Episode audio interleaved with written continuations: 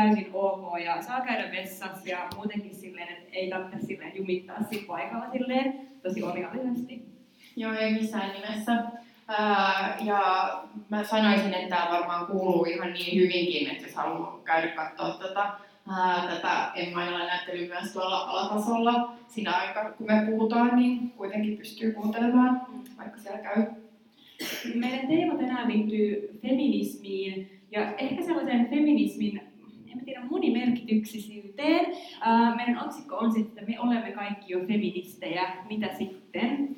Um, ja mun mielestä me mennään vielä ihan siihen teemaan sen tarkemmin, mutta mä haluaisin vähän puhua tästä näyttelystä, kun me täällä ollaan. Että musta myös tämä näyttely sopii myös sitä teeman takia jotenkin super hyvin tähän meidän päivän aiheeseen, koska tarkoituksena on ehkä silleen keskustella ähm, ehkä feminismiin liittymistä myös semmoisista jotenkin aika hankalistakin ja jotenkin äh, en mä tiedä, ristiriitaisista äh, asioista siihen, että samaan aikaan voi tuntua siltä, että asiat menee eteenpäin, mutta sitten jotenkin kuitenkin junnataan paikoillaan tai kehitys on jotenkin, äh, jotenkin ei niin edistyksellistä. Ja tämän näyttelyn nimihän on Dear Ambiguity, eli ähm, rakas monimerkityksisyys tai miten sitä hyvä monimerkityksisyys tai miten se pitäisikään sitten kääntää. Joo. Äh, tota, haluaisit sä itse asiassa tai sanoa ensin jotain äh, tästä näyttelystä itsessään, äh, koska tiedän, että sä pääsit käymään täällä jo opastetussakin tai tällaisessa esittelyssä tässä jotain pari sanaa siitä. Hmm. Uh, no yksi, joo, mä olin tosiaan viime viikolla osa Jyväskylän kesän ohjelmaa tutkijat Tuija Saresmaa ja Heidi Kosonen järjestää semmoisen opastetun kierroksen, missä keskusteltiin paljon näiden teosten teemoista, esimerkiksi vaikka niissä esiintyi vaikka tabuihin liittyvistä asioista ja vaikka naiseuden, sukupuolen representaatioon liittyvistä kysymyksistä. Ja mun mielestä siinä oli tosi paljon asioita, mistä voisi puhua, eli me anna mitään täydellistä summausta, mutta yksi mun mielestä semmoinen hirveän kiinnostava teema, missä, mistä puhuttiin etenkin se opastuksen lopulla, oli se, että onko nämä teokset oikeastaan feministisiä teoksia vai eikö ne ole, onko ne yhteiskunnallisia, yhteiskuntakriittisiä vai äh, eikö ne ole. Ja mun mielestä se on aika kiinnostavaa, koska jotenkin me tullaan puhumaan tänään vaikka sellaista hitteistä kuin postfeminismi, mitä avataan tarkemmin myöhemmin, mutta mun mielestä vaikka näissä teoksissa on tosi niin kuin, ytimessä se, että, että kuvataan nimenomaan niin kuin, naisia tai naisissa oletettuja tyyppejä, ja ne on kaiken keskiössä, mutta sitten ne on vähän niin kuin nyrjähtäneet kuitenkin jollain tavalla. Ää, ne ei ole mitenkään silleen välttämättä, ne on tavallaan on niin kuin kauniita, mutta sitten kuitenkin voi olla vähän jotain outoa silleen niin kuin meneillään, ja ne ei aina välttämättä näytä myöskään kovin tyytyväisiltä. Mm. Ja musta just tämä uh, Dear Ambiguity on, on niin hyvä, tai siis voisin ottaa sen niin kuin vähän tällaiseksi uh, tämän hetken jotenkin käsitteeksi ylipäätänsä, tai silleen, että miten, miten niin kuin suhtautuu myöskin näihin tämän hetkiseen feministiseen tilaan, johon me just päästään, päästään tässä eteen tässä tota keskustelun lomassa. Mutta just esimerkiksi siitä, että nämä ei ole niinku ehkä yksiselitteisesti mitään, mm. mutta tota, mut kuitenkin niinku, ne on monta asiaa samaan aikaan. Että joku asia voi samaan aikaan olla tosi söpö, mutta sitten nyrjähtänyt tai tosi kriittinen, mutta sitten kuitenkin silleen vähän, mut kuitenkin nautiskella. Mm. Niin, tota, niin se, sellaisen jotenkin ehkä, jos löytää tai sellaista niin kuin itse löysin näistä teoksista ja olen löytänyt aiemminkin mm. Emma Aivanasta. Ja jos tätä voidaan käyttää aasinsiltana just tähän meidän uh, teemaan, niin samalla tavalla kun puhutaan niin yhteiskuntaan liittyvistä ja feminismiin liittyvistä kehityssuunnista, niin uh, yhtä aikaa vallitsevia kehityssuuntia voi olla useita samaan aikaan meneillään, vaikka ne tuntuisi kauhean ristiriitaisilta. Ne, ketkä oli eilen kuuntelemassa liikuntarakennuksella um, seminaaria tästä niin vuoden 79 naisseminaarista, mikä järjestettiin kesässä, niin siellä oli Tuija Saresman alustus äh, naisvihaan liittyen, ja hän kuvasi tosi hyvin sitä, että miten, niin miten niin kuin naisvihamielinen niin kuin vihakirjoittelu ja misogynia on yksi tosi vahva trendi niin kuin siis tässä ajassa. Eli sitä vasten, jos katsoo, niin joku voisi pitää aika provosoivanakin sitä, että meidän otsikko on tänään, että me olemme, olemme kaikki jo feministejä, koska voisi sanoa, että no, et eihän olla, koska on edelleen naisvihaa. Se on aivan siis totta. Mutta samaan aikaan, eli kun on ollut menossa tämä kehitys, eli tämä niin naisvihamielinen kehitys, ja sen myötä ehkä vähän tämmöinen niin niin kuin taannehtiva kehitys, mm. niin on myös tosi vahvana um, toinen trendi, mikä on nimenomaan se, että feminismi on kauhean muodikasta. Yhtäkkiä se on tullut sellainen identiteetti, minkä moni haluaa ottaa. Se on jonkinlainen edistyksellisyyden symboli, ja samalla se alkaa tarkoittaa melkein mitä vaan. Mm. Joo, siis yksi mun tota, ää, lempifeministeistä tai, tai feministisistä äänistä ää, ja tota, myös tyyppi, jota seuraan niin kuin monessa muodossa, ää, on tällainen ruotsalainen kuin Liv Strömqvist, jota ollaan käsitelty aikaisemminkin podcastissa moneen eri otteeseen, joka siis on sekä ruotsalainen sarjakuvataiteilija, mutta myöskin podcastaaja ja kirjailija ja niin kuin tällainen ylipäätänsä keskustelija, yhteiskunnallinen keskustelija. Niin äh, Liv Strömqvist sanoi tota, äh, en parisekaisin pod, podcastissa viime syyskuussa, että äh, feminismi on kuollut. Ja jos mun lempifeministejä sanoo, että feminismi on kuollut, niin sitten se niinku oli ainakin mulle vähän sellainen hätkähdyttävä ensimmäisen kerran, kun mä kuulin sen, mä olin silleen, että että miten tässä nyt yritetään olla jotenkin silleen, että nyt kun kaikki, just nimenomaan kun kaikki muut ää, on feministejä, niin sit, sit pitää itse olla jotenkin niin kuin aina askelta edellä ja sitten olla silleen, no ei kelpaa, heti mä en haluakaan enää olla feministi. Mutta sitten kun sitä alkaa ehkä vähän enemmän purkamaan, niin, tää, tota, ää, niin, niin mä, mä tavallaan, tai siis mä ymmärrän, että sehän on myöskin hyvin sellainen tavallaan retorinen ote siihen olla, että, ää, että feminismi on kuollut, ähm, niin, niin on se, se tavallaan siihen, että mitä se oikeasti enää tarkoittaa, se itse käsite. Et ehkä enemmän se, että sen käsitteen niin kuin sisältö on tyhjentynyt, koska jos on, äh, on tota, maailmassa on miljoonia feministejä ja sitten jotka sanoo, että no, koska on miljoonia feministejä, niin on miljoonia tapoja olla feministi, niin mitä se, mitä se tarkoittaa? Tämä oli hauskaa, että ennen kuin me aloitettiin nyt että tämä live, niin se yleisön joukosta oli tullut jo kysymys, että ajatteko määritellä feminismin jollain tavalla ennen kuin alatte puhumaan. Ja sitten mä mietin sille, että no joo, varmaan tämä koko lähetys on sitä, että me yritetään jollain tavalla määrittää sitä, mutta mä varoitan, että saattaa kyllä myös hämmentää jonkin verran, koska nämä määritelmät tosiaan, mitä feminismistä on, niin ei sillä ole yhtä, ei ole yhtä tapaa määritellä sitä, ja ehkä meidän pointtina on just myöskin vähän tarkastella sille kriittisesti näitä erilaisia tapoja, miten sitä on lähestytty, millainen merkitys sillä on. Uh, mutta ehkä tähän väliin vielä semmoinen käytännön kysymys, että meillä on varattu tosi hyvin niin kuin yleiskysymyksille aikaa tuossa niin lopussa, niin äh, lähtökohtaisesti kysymykset kanssa säästää sinne, tai kommentit tai mitä tahansa teille tuleekaan mieleen, mutta toki jos on joku silleen, että ihan joku se, selittää tosi sekavaa ja haluatte vaan tarkentaa, niin saa huudella tarkennuspyyntöjäkin sieltä missä tahansa vaiheessa, mutta, mutta näin. Joo. Mutta tota, mä voisin ää, jatkaa vähän tätä tästä, joo, tästä kuolemasta. Kuolema kiinnostaa. Niin. Kaikki vähän semmoinen kuoleman teema. Niin siis näissä, näissä, näissä teoksissakin niin tavallaan tosi mielenkiintoisella tavalla. Mm. Ähm, mutta tota, äh, siis etenkin Ruotsissa sanotaan, ja musta tämä pätee paremmin Ruotsiin kuin Suomeen, niin että tällä hetkellä eletään niin kuin peak-feminismissa. Ja ei sitä sanota siis pelkästään Ruotsissa, kyllä varmaan muuallakin, mutta etenkin niin ruotsalaisessa keskustelussa mä oon kuullut tämän, tätä termiä käytettävän ihan hirveästi.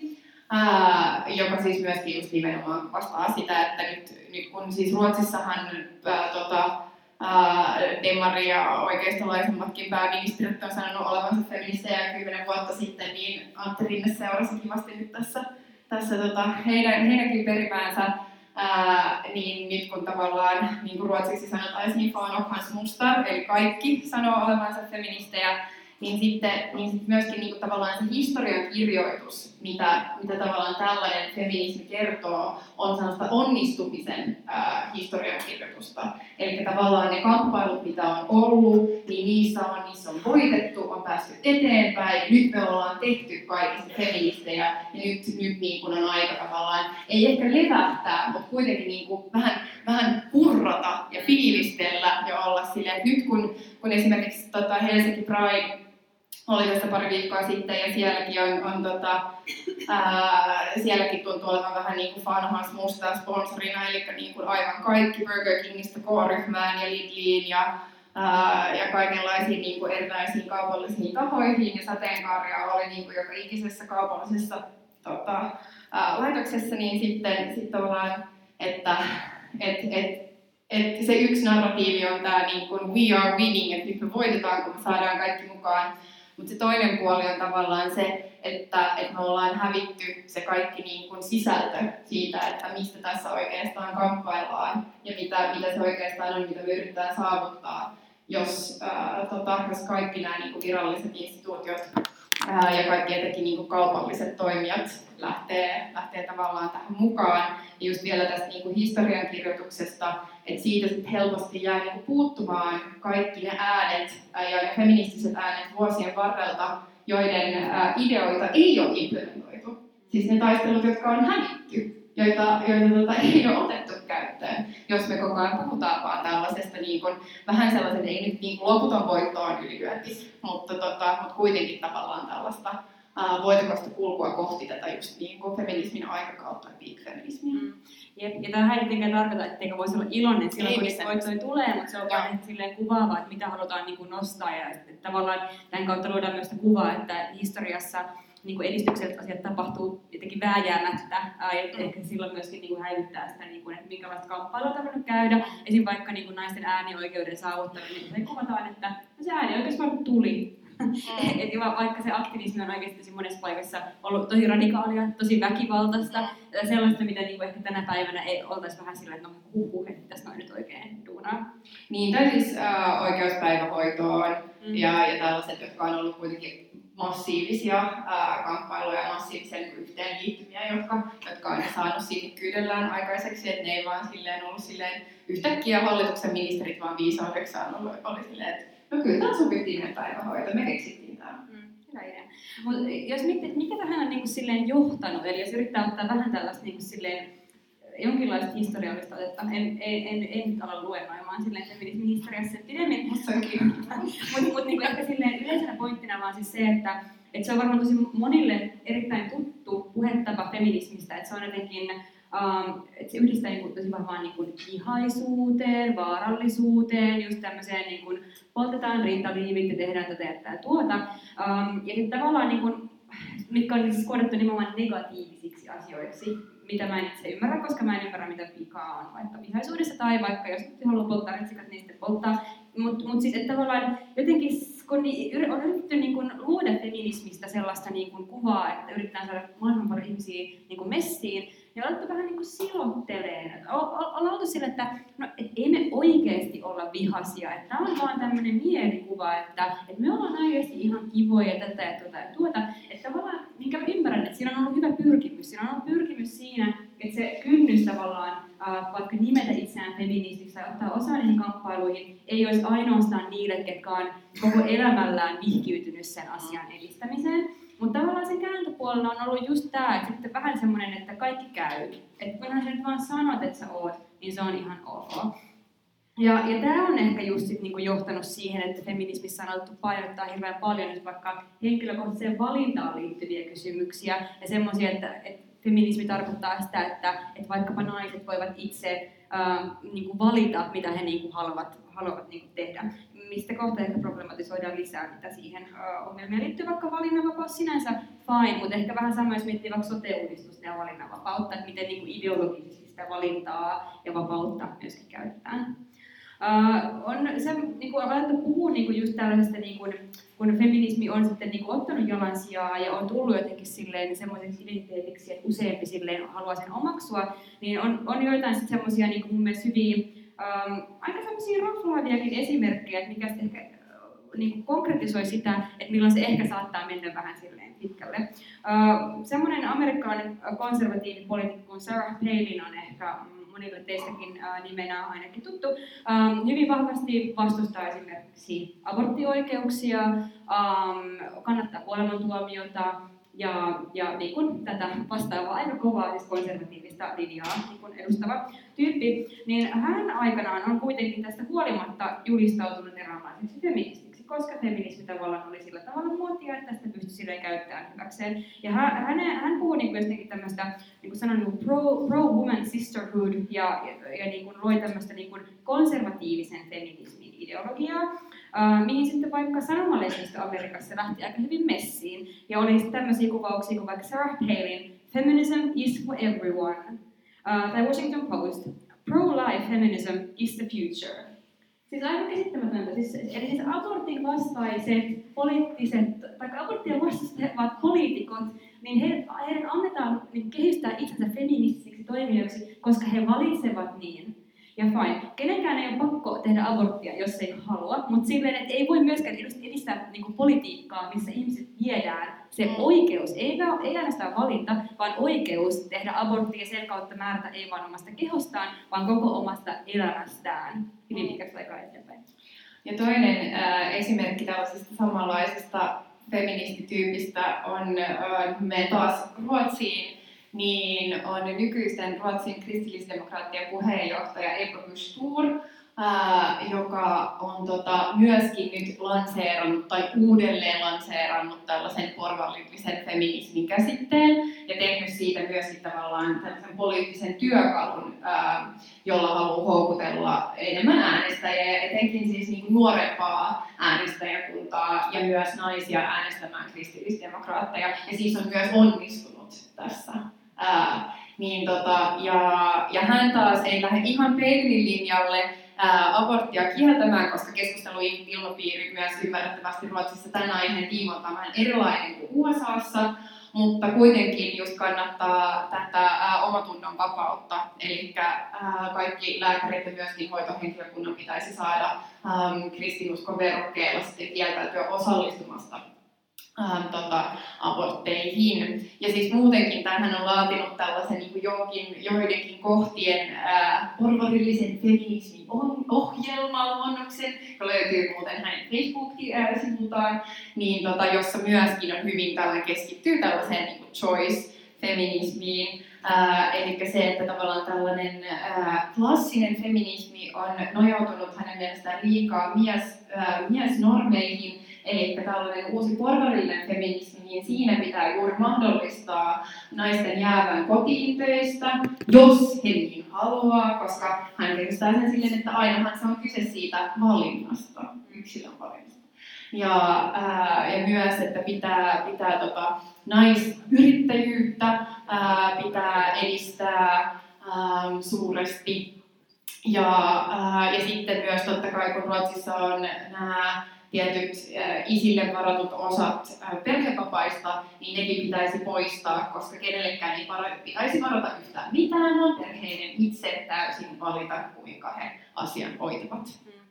Uh, tää, yksi sellainen kirja, ne ketkä seuraa meitä Instagramissa, ei ole voinut välttyä tämän kirjan. Näkemiseltä, mutta tällainen Annie Zeislerin kirja kuin We Were Feminists Once? Uh, um, on tosi hyvä, siis tämän aihepiirin niin kehittelyyn. Kiinnostaa, laittaa näiden kirjojen nimet kyllä näkyville meidän kaikkien jaksojen kuvauksiin, että löytyy sitten netistä. Mutta, mutta yksi asia, mitä tämä Chaisler kehittelee tässä kirjassa, liittyy nimenomaan tähän niin kuin valintafeminismin teemaan ja sen ongelmiin. Että tavallaan jo valinnassa sinänsä ei mitään vikaa, mutta se, että valinnasta, valitsemisesta niin kuin puhuminen on selvästi syrjäyttänyt oikeuksista puhumisen, ja se on ongelma.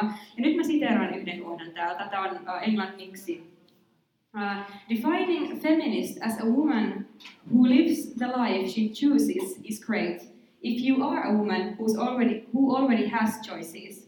But it does nothing for the vast majority of the outside of the conference hall, waiting in vain for the empowerment to trickle down. Yes, eli äh, erittäin hyvä termi, jota Zeisler käyttää tuossa kirjassa, on trickle-down feminismi, joka siis tavallaan se logiikka on ihan sama kuin tämä trickle-down economy, eli kunhan vaan vauraimmat vaurastuvat, niin kyllä se sieltä sitten pientuloisemmillekin ne vauraudet pikkuhiljaa tippuu ja tihkuilee, eli sama niin kuin feminismin kanssa, että kunhan me nyt vaan saadaan tarpeeksi niitä naisia sinne pörssiyhtiöiden hallituksiin ja niin kuin näille kovan rahan paikoille, niin kyllä tämä niin kuin feminismikin sitten vielä tippuu ja kyllä, kyllä muutkin niin kuin paikat alkaa sitten tasaantumaan ähm, tota, sen myötä, kunhan vaan jotenkin saadaan etenkin tavallaan näille ää, tota, ylemmän keskiluokan valkoisille ää, feministeille suuremmat palkkapussit. Voinko mä nyt ottaa tämän osallistuvan yleisen kysymyksen? Joo, mä ajattelin, että se olisi erinomaisesti tähän. Uh, no joo, nyt tämä pohjustus on ehkä saattanut tehdä, no en, en paljasta sen enempää. Mutta meillä on siis tämmöinen yleisöosallistuva kysymys, että voitte vastata tähän. Um, siis Time-lehti um, vuonna 2007, 2014 anteeksi, uh, tai siis julisti näin, että 2014 oli koko tähän asti historian paras vuosi naisille. Uh, otsikolla siis This may have been the best year for women since the dawn of uh, time.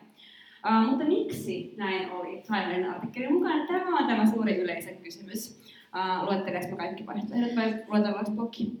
Uh, luettele samaan niin kaikki vaihtoehdot ja mä ajattelin, että pitäisikö tämä tehdä niin kuin käsien nostotekniikalla vai pitäisikö tota, olla sellainen niin podcast-ystävällisempi formaatti, mutta sellainen, että kaikki vähän niin kuin humisee silloin, kun ajattelee, että nyt, nyt on se oikea, uh, oikea vaihtoehto, niin nyt on se niin kuin vasta, että on vaan niin kuin, mm, äänen, äänen voi tehdä. Niin sitten meidän kuuntelijatkin tavallaan kuulee, että mikä näistä on ollut yleisö suosikki. Voit pitää sellaista, että mikä tuntuu hyvältä, koska mä ainakin jotenkin vaan nolottaa huutaa sitten. Ei mulla kumisee, kumisee. Mm. Mutta okei, eli, siis, eli kysymys oli siis se, että toistan sen nyt vielä, että minkä takia siis Time mukaan tämä vuosi 2014 oli koko tämän sen historian paras vuosi naisille. Ja A, vaihtoehto A. Bangladesissa vaatetehtaiden ompelijat saivat kaksinkertaisen palkankorotuksen ja kahdeksantuntisen työpäivän tuloksena Sakarin vaatetehtaan romahduksen synnyttämästä poliittisesta liikehdinnästä. Eli tapahtuiko tämä 2014? Haluatteko kuulla kaikki vai? Kaikki, okei. Okay. Sitten B. Kaikissa EU-maissa otettiin käyttöön subjektiivinen päivähoito-oikeus. Vai C. Apple ja Facebook alkavat maksaa työntekijöille siitä, että he voivat pakastaa munasoluja samalla, kun he voivat kuunnella Beyoncé'n Flawlessia ja Chimamanda Ngozi Adichie voimantattavia sanoja.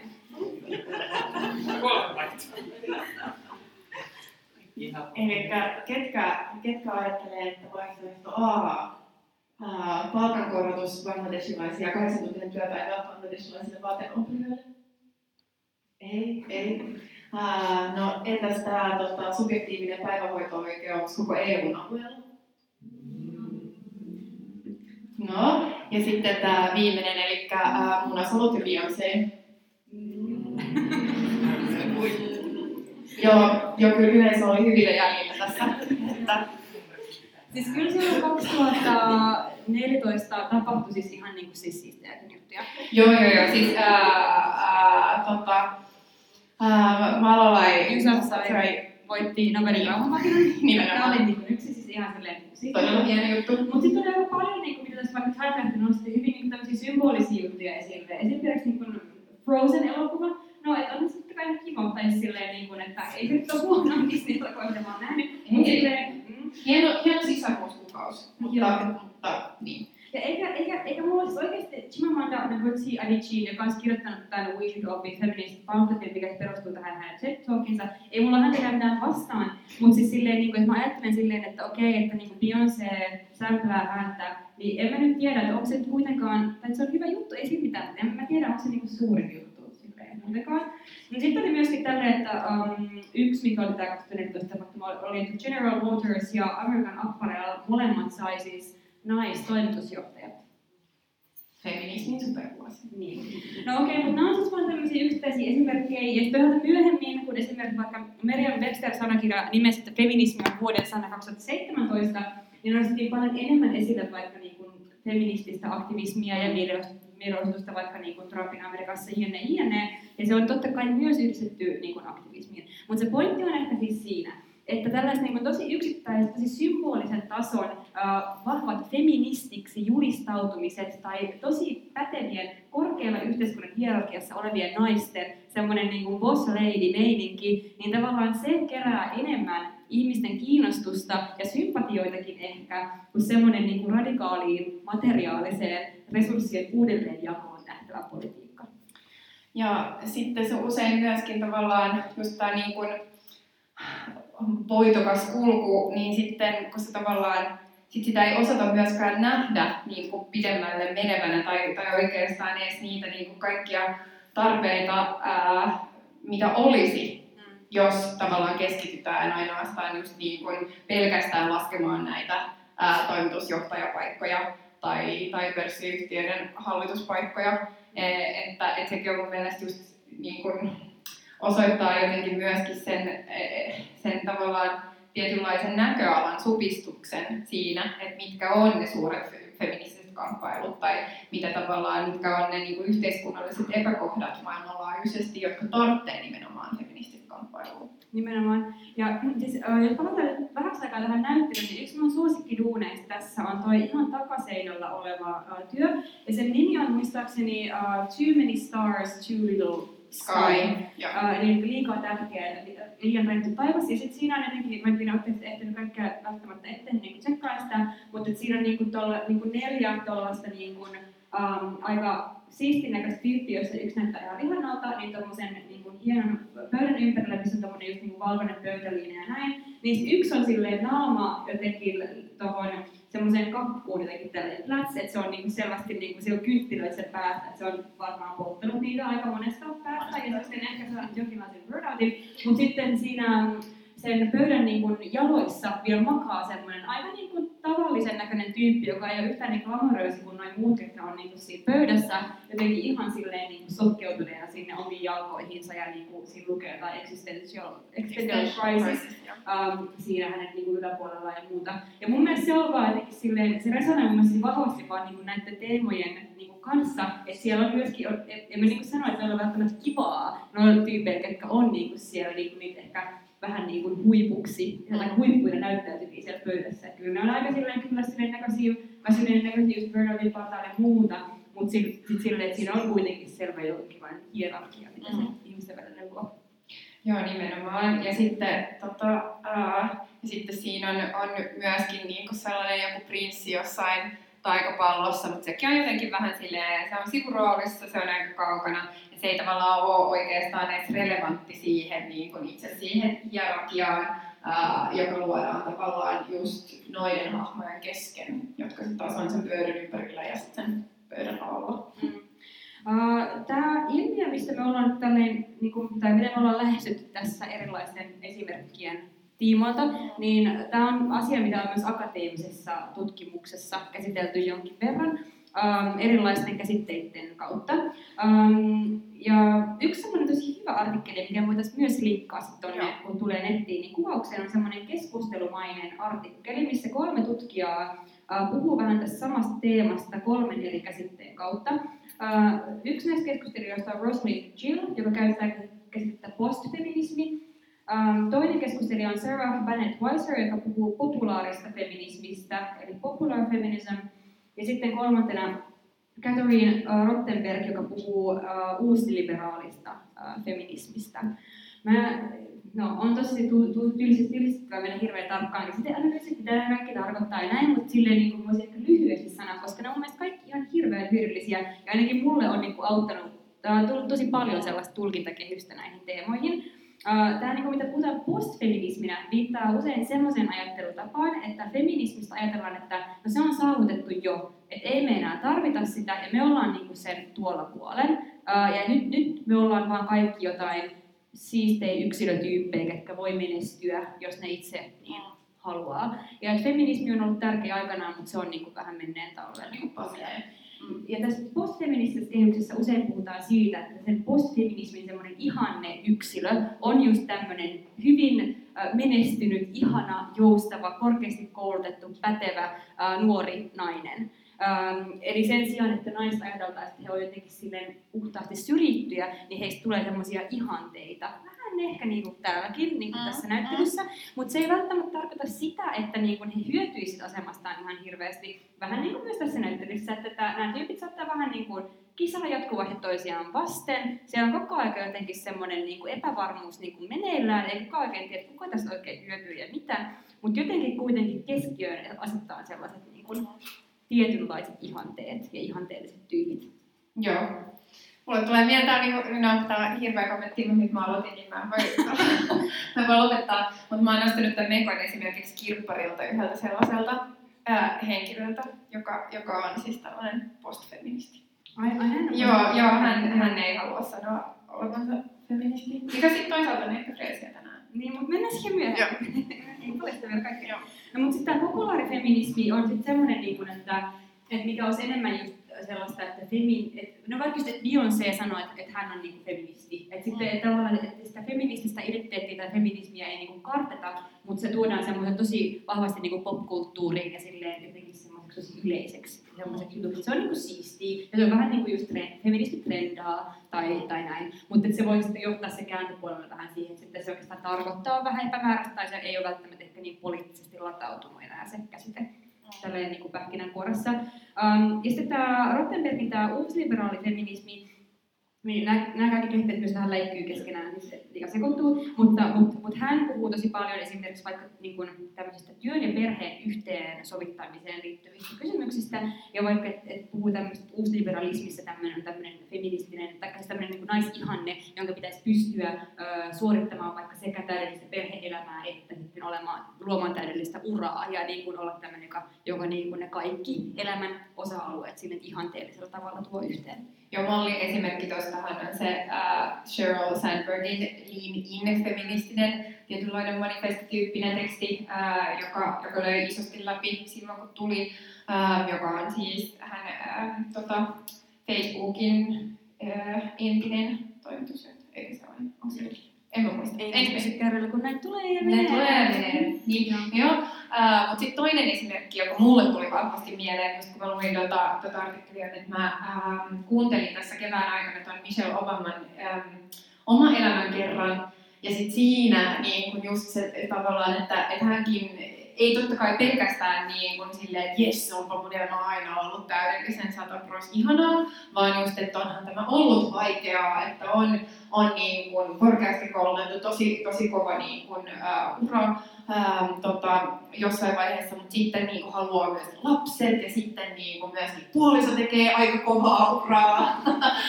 Ää, ja että miten, miten nämä just kaikki saa yhteensovitettua. Ja yksi kohta, joka mulle jäi siitä mieleen, oli, että silloin kun, niin kun Barack ja Michelle oli kyllä vähän kriisissä, ää, silloin kun ää, Barack oli vielä tota, senaattorina, niin kuin osavaltion senaattorina ja oli niin osan viikosta, kun he asuivat silloin Chicagossa, niin osan viikon ää, poissa sieltä. Ja sitten sit tota, se aiheutti niin kuin, aika paljon jännitteitä siinä suhteessa. Ja sitten se, se niin kuin he kävi pariterapiassa ja sitten se niin kuin, tää, tää, tota, ää, suuri avain niin kuin, tähän tämän kriisin jotenkin ja ylipäätänsä tilanteen ää, parantamiseen oli se, että et Michelle sitten kerran viikossa ää, hänen äitinsä tuli heille 5.30, jotta hän pääsisi kello 6 salille jumppaamaan personal trainerin kanssa tunniksi ja sitten olisi seitsemältä aamulla taas päässyt takaisin kotiin, jotta saa lapset tarhaan. Ää, niin, tota, niin sitten mä kyllä vähän mietin silleen, että uh, että onko jos tämä on se ainoa vaihtoehto. Tällaiseen, tai jos tämä on sitä leaning feminismiä, niin help me out. et, et, en mä pysty, mun on pakko nukkua kahdeksan tuntia.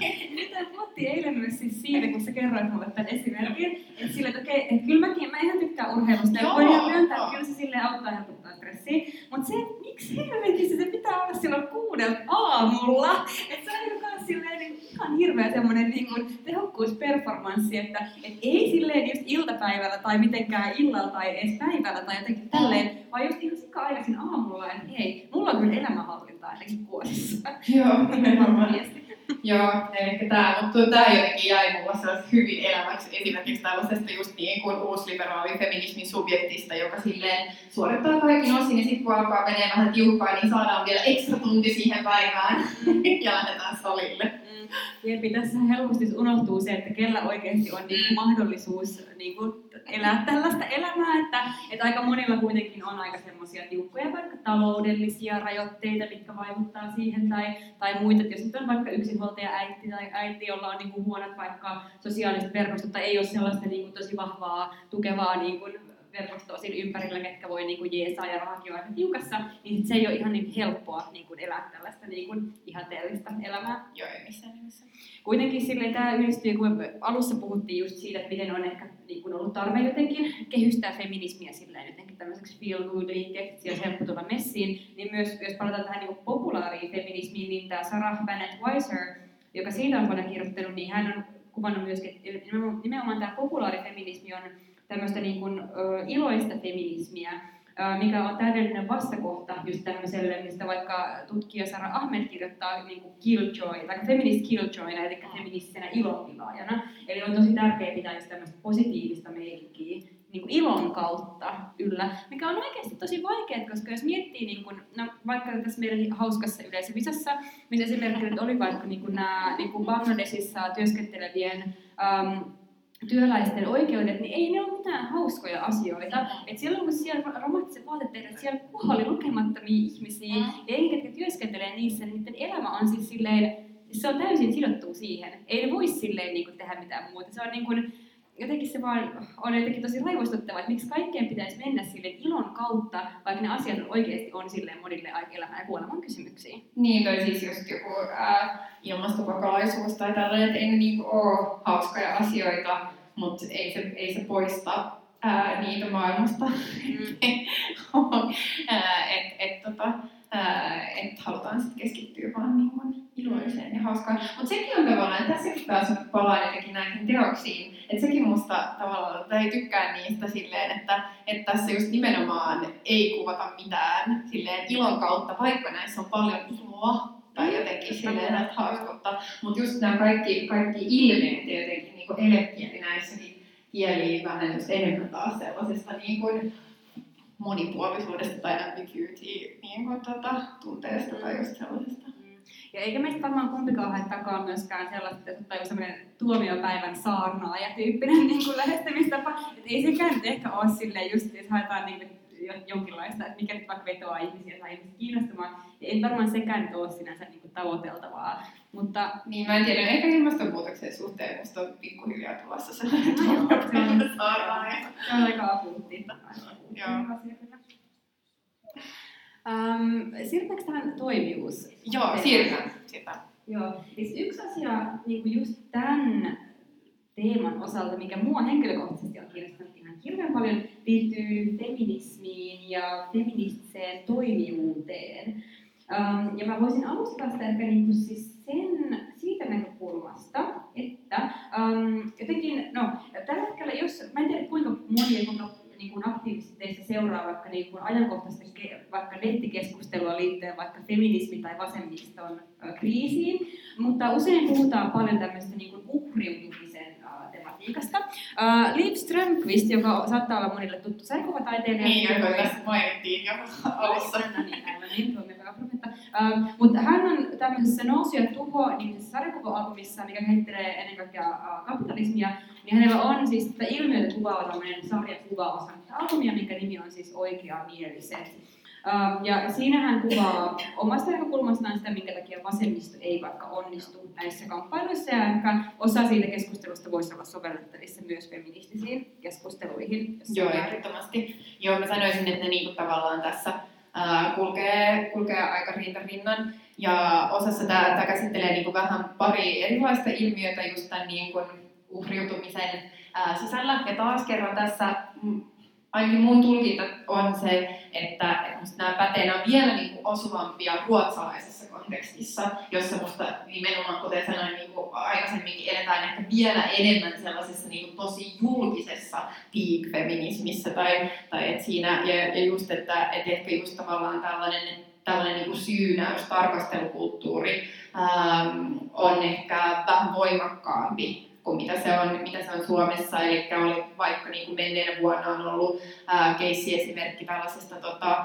äm, räppääjästä, tällaisesta siis huumoriräppääjästä, jonka tota, ää, lyriikoita on sitten tarkasteltu ja tuotu silleen, että tämä on nyt tosi epäsoveliasta joku lyriikka. Ähm, ja, tota, siinä, ja, ja, ja sitten niin kun se on sit johtanut sellaiseen, että se on poikottiin ja kaikki keikat perutaan ja, ja niin edespäin. Ja sitten tavallaan ää, ollaan tyytyväisiä, että nyt on niin suuri, suuri feministinen saavutus jotenkin tässä ää, tämän yhden artistin jotenkin mm silleen hiljentämisessä.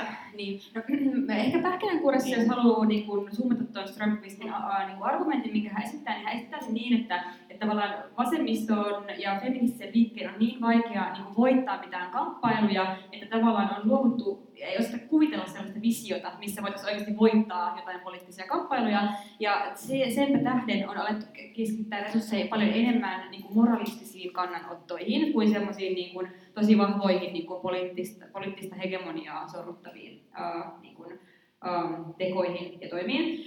Uh, mun mielestä tässä argumentissa on puolensa ja puolensa. Mä oon tavallaan, että mun mielestä siinä on ihan niin pointtia, mutta mun mielestä se on myös jossain määrin um, vähän ehkä joskus haitallinenkin, koska mm. sit siinä helposti tullaan vehittäneeksi niin kuin, niiden ähm, vaikka aktivistien argumentteja, jotka oikeasti niin kuin, hakee, jotka puuttuu ihan oikeisiin asioihin sanotaanko, ja ongelmakohtiin, vaikka tietyn vaikka feministisen kentän sisällä, niin heidän argumenttejaan tulee helposti sivuttaneeksi sen takia, että se nähdään, että se on jotain niin kuin, moralisointia, vaikka, vaikka se on vaan niin kuin, tiettyjen asioiden politisointia.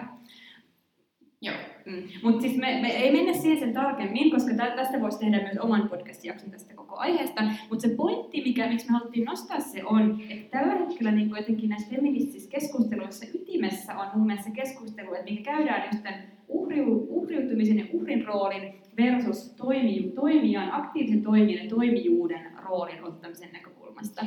Eli just tavallaan sellaisen niin kuin reaktiivisen ää, jotenkin just moraalipoliisi roolin versus sitten taas sellaisen niin kuin aktiivisen mm. toimijan. Niin, nimenomaan. Nimenomaan. Ja mikä tässä tavallaan, niin kuin, tai tavallaan se Strömqvistinkin yksi kela, mikä liittyy tähän asiaan, on niin kuin se, että tavallaan sellaista niin kuin uhrin, uhrin roolia aletaan niin kuitenkin ähm, niin kuin ylevöittää tai sieltä nähdä, että se on niin kuitenkin silleen tavoiteltava asia. Ja sitten se tavallaan luo myös semmoista niin kuin passiivisuutta, koska jos on niin kuin uhri, niin ei voi tavallaan ottaa vastuuta niin kuin asioista ja näin. Ja miten tämä nyt sitten, kun tämä voi kuulostaa, miten helvetistä liittyy tähän, mistä me alun perin puhuttiin, niin siis tämä toimijuus puolestaan, niin sehän on nimenomaan niin kuin ollut vaikka niin kuin, ja yksilöllinen toimijuus, vaikka tällaisessa uusliberalistisessa kelassa erittäin vahva asia, mitä ollaan paljon esiin. Eli vähän niin kuin tämä Michelle Obama esimerkki, että itse voi ottaa vastuuta, itse voi toimia, itse voi tehdä tuota tätä ja tuota. Ja, ja tavallaan niin kuin, tämä on ollut tapa myös, millä niin kuin, feminististä liikettä on aikanaan kritisoitu, joskus sanotaan vaikka 70-luvuilla, että, on, että, että niin kuin enemmän nämä niin kuin oikealta tulevat äänenpainot on sanonut, että, että naisten vaan pitää itse tehdä ja ottaa toimi, toimijuus haltuun ja sen kautta lähteä niin kuin, edistämään niin kuin asioita. Ja sen kautta on tavallaan sitä kollektiivista toimijuutta väheksytty. Mutta tavallaan nyt tilanne on tavallaan päinvastainen. päinvastainen. Että tavallaan niin kuin jonkinlaista semmoista toimijuutta saattaa feministisessä liikkeessä jopa vähän katsoa silleen niin kuin alaspäin, koska sit se, voi, se pelätään, että se yhdistyy siihen uusliberalistiseen ihanteeseen. Käykö tämä järkeen? Saatteko tästä kiinni? Tämä on monimutkaisesti mm. mm. Joo. Haluaisitko En mä halunnut sanoa siitä mitään. Niin, no näin just käy, kun mä aina puhun pitkään, niin mä sotkelen niin omissa sanoihin ja yritän sitten aikaan. Mutta niin. Mut mun mielestä se on vaan niinku siis silleen kiinnostavaa. Jotenkin tätä niinku vahvaa toimijuuden haltuunottoa on ehkä vierastettu sen takia, että on ajateltu, että voi ei. Että jos mä nyt sanon, että mä oon tosi aktiivinen toimija vaikka tässä feministisessä liikkeessä, niin kelaaksi jengi, että mä kuvittelin olevan joku silleen menestysyksilö tai jotakin muuta tällaista, mistä tietenkään ei pitäisi olla kysymys, vaan on pakko olla sitä aktiivista toimijuutta, että jotain joskus saadaan niin kuin aikaan. Niin. Ja sitten just se, että saako vaatia toimijuutta. Mm. Että saa, saako tota, ää, tavallaan niin tässä ehkä me ei ole vielä niin kuin mitenkään meidän omasta näkökulmasta ää, just sit lähdetty niin kuin luomaan mitään tällaista feminististä tai feminismin määritelmää, mutta ää, niin, ja ehkä tehdään se pian, mutta, tai, no, mutta, tota, mutta just se, että et saaks, ää, saako niin kuin siihen mä, ää, tota, saako siitä vaatia, että se sisältää jotain, Mm. myös toimintaa, että se ei, ei niin kuin, niin kuin nyt tavallaan ollaan myöskin aika paljon ehkä sellaisessa kulttuurissa, mikä on mun mielestä myöskin ymmärrettävää, että tavallaan että ymmärretään, että ihmiset on niin kuin uupuneita ja väsyneitä ja masentuneita ja, ää, ja näin, niin sitten myöskin vähän niin kuin varotaan sitä, että et ei niin kuin lisätä taakkaa, ää, koska niin kuin kaikki tuntuu niin valtavalta taakalta koko ajan. Mutta sitten, että et sit ehkä siinäkin tavallaan sellainen, että et sit jos niinku myöskin feminismiin tai feministiinä olemiseen liittyisi joku tällainen kuitenkin niinku vaatimus tehdä jotain Mm. tai kasvaa toimijaksi tai ottaa jotain haltuun, niin, eikä vaan tavallaan silleen möllötellä siinä, vaan että et voi vaan sanoa, että no mä oon ja mä, sa- mä oon, koska mä sanon. Uh, mä ajattelin nyt vaihtaa meidän etenemisjärjestystä ja mennä suoraan Hyvä. kohdan ohi. Koska tää, tästä oli niin hyvä siirtymä siis tähän nimenomaan teemaan, mitä me ollaan niin kuitenkin sivuttukin tässä paljon, mikä liittyy just tähän feministiseen identiteettiin tai feminismiin identiteettinä. Eli riittääkö se, että taas Liv Strömqvistia siteraten, että loju, tässä lojun ja kelpaan, vai onko se kuitenkin niin, että jotain toimijuutta, jotain toimintaa kuitenkin edelly- edellytettäisiin jotta niin voitaisiin vaikka sanoa, että olemme osa feminististä liikettä. Ja mitä tulee tähän teemaan, niin sitten ähm, siirrytään sellaiseen tota, kirjoittajan ja ajattelijan kuin Bell Hooksiin, joka on itse asiassa vuonna 1995 julkaisussa, julkaisussa tämmöisessä aika lyhyessä artikkelissa määritellyt feminismin muun muassa näin, että feminismi on uh, a movement to end sexist oppression hyvin ytimekkäästi. Eli se on siis liike ja se haluaa lopettaa uh, sukupuolen liittyvän um, tota, sorron, Niin. seksistisen sorron. Um, mutta se, mik, miksi mä halusin nyt ottaa tämän Joo. esille, liittyy tähän identiteettiin, koska just mitä me alussa pitkään puhuttiin, että okei, feminismistä on tullut cool identiteetti, aa, jee, olen feministi, eli voin tehdä mitä vaan, voin, valita mitä vaan, ja olen, saan siitä jotain niin semmoisia siisteyspisteitä tai jotakin muuta.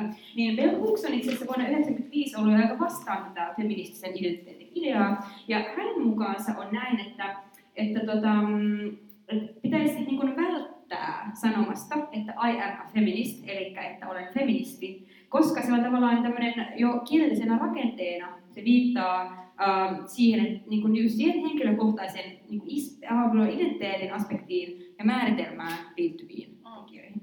Ja sen sijaan, se Bell ei sanonut että missään tapauksessa siitä näkökulmasta, että pitäisi hylätä feminismi. Hän ei ole mitenkään postfeminismi, jos vielä muistatte sitä määritelmää. Eli siis sillä tavalla, että, että okei, tämä on jo saavutettu tämä feminismi, ja siksi meidän ei tarvitse olla feminismiä. Ei, feministejä ei, vaan, vaan hänen pointtinsa on se, että pitäisi sanoa mieluummin, että I advocate feminism, eli niin kuin edistän tai ajan feminismin asiaa. Ja silloin tämä liittyy tosi vahvasti siihen toimijuuteen, että on tehtävä jotain ja on oltava jotain, osa jotain liikettä, eikä vaan niin, että mä olen joku yksilö, identiteetti, subjekti, jonka nimi on feministi. Mm. Ja joka päättää tavallaan itse, että, ää, että mitä se on, että se on jotain, mikä minulle sopii. Ää, ja ja tämä tota, tavallaan just tämä niin identiteettifeminismi on myös ähm, myöskin e- yhdessä toisessa podcastissa sellainen kuin Stormens Utveckling, niin siinä myöskin Liv äh, on puhunut just siitä, että miten tavallaan, ähm, miten kapitalismi on just approprioinut äh, feminismin, joka myös ehkä tuli, niin kuin, no, on tullut esille ehkä meidän jutuissa aiemminkin, mutta myös ehkä tavallaan tässä tämän keskustelun äh, aikana, mutta se tavallaan, että et se historian läpikäynti, mitä mä niinku kävin vähän tuossa alussa, että tavallaan ne asiat, jotka on onnistunut, niin ne on ollut sellaisia asioita, jotka kapitalismi on hyväksynyt. Että sellaiset tavallaan kamppailut, jotka ei käy yhteen kapitalismin kanssa, niin ne on ne, jotka on hävitty. Ja tavallaan se feminismi ja myös etenkin tämä niin kun individualistinen identiteettifeminismi on sellainen, joka on hyvinkin yhteenkäyvä ää, kapitalismin kanssa, koska se saattaa just olla tälle Gina Tricon uh, Girl Power Awards um, tyyppinen, joka on siis olemassa oleva asia, ei keksitty.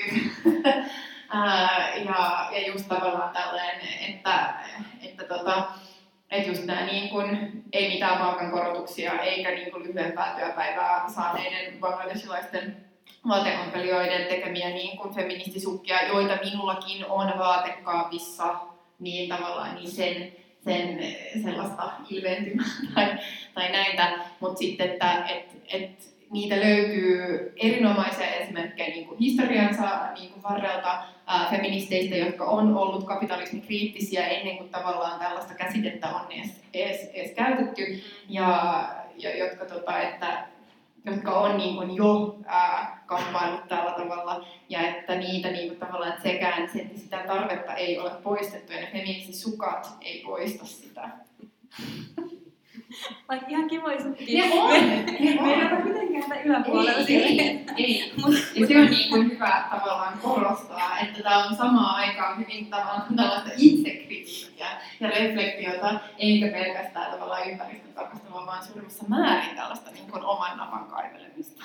Niin, mutta ei liikaa kuitenkaan ehkä edes mun mielestä se, että kuitenkin, ja me ollaan puhuttu aikaisemmissakin jaksoissa, ne, jotka kuuluu meidän jaksoja tietää, mutta sitten silleen jotenkin just tästä, että, että sitä niin kuin toisen alan feminismistä niin kuin juontuvaa kelaa, että, että henkilökohtainen on poliittista, niin käyttää vähän silleen niin kuin kaikkeen, kans vähän silleen, että no, että sitä voi vähän heitellä näin ihan joka paikkaan, ja sitten yhtäkkiä kaikki, mitä me tehdään, jotenkin feministisiä tekoja.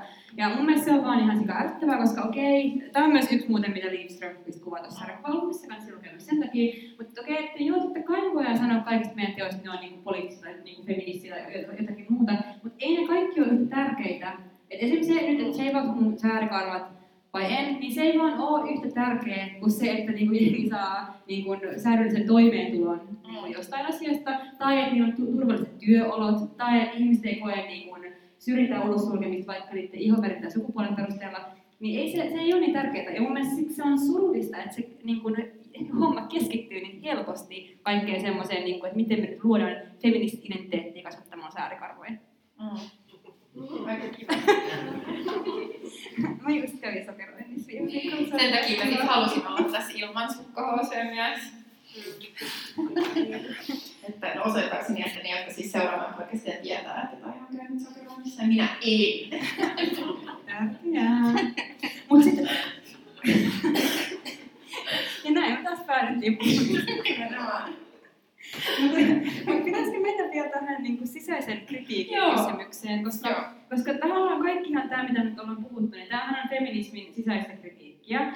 Ja sen esittäminen on joskus ihan todella, todella vaikeaa just sen takia, että edelleen on, kuten alussa mainittiin, niin paljon vaikka antifeminististä liikehdintää ja muutakin liikehdintää, jotka niin nauttii siitä, että feministit niin sanotusti riitelevät keskenään.